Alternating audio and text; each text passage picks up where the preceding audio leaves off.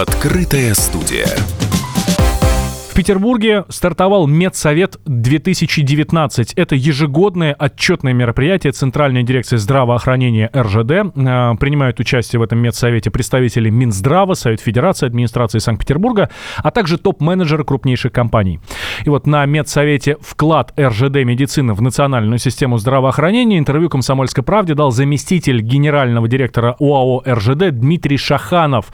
Он рассказал о мерах социальной поддержки сотрудников компании, а также также о коллективном договоре.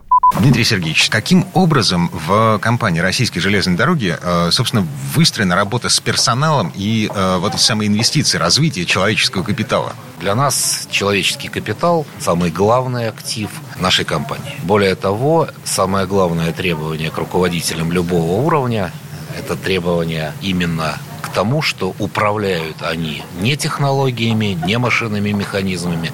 Они в первую очередь управляют людьми, а это нужно делать, с одной стороны, профессионально, с другой стороны, очень глубоко и бережно. Понятно, что для нас привлечение, закрепление, удержание персонала, его развитие является крайне важными задачами.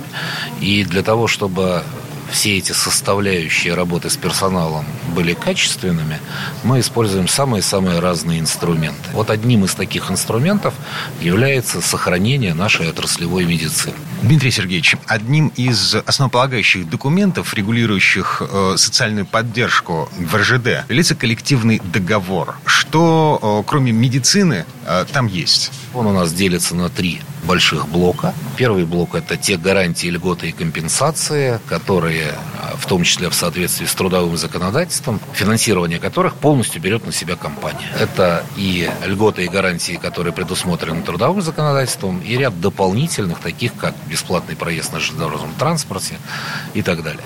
Второй блок – это льготы, гарантии и компенсации.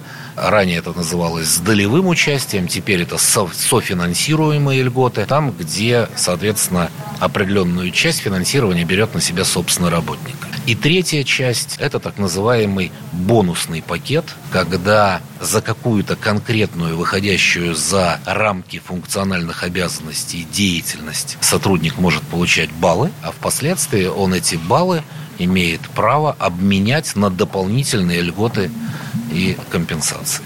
Медсовет продолжает работу. На мероприятии обсуждают э, главные темы. Это вопросы здравоохранения, нацпроектов и законодательства в сфере регулирования работы частной медицины.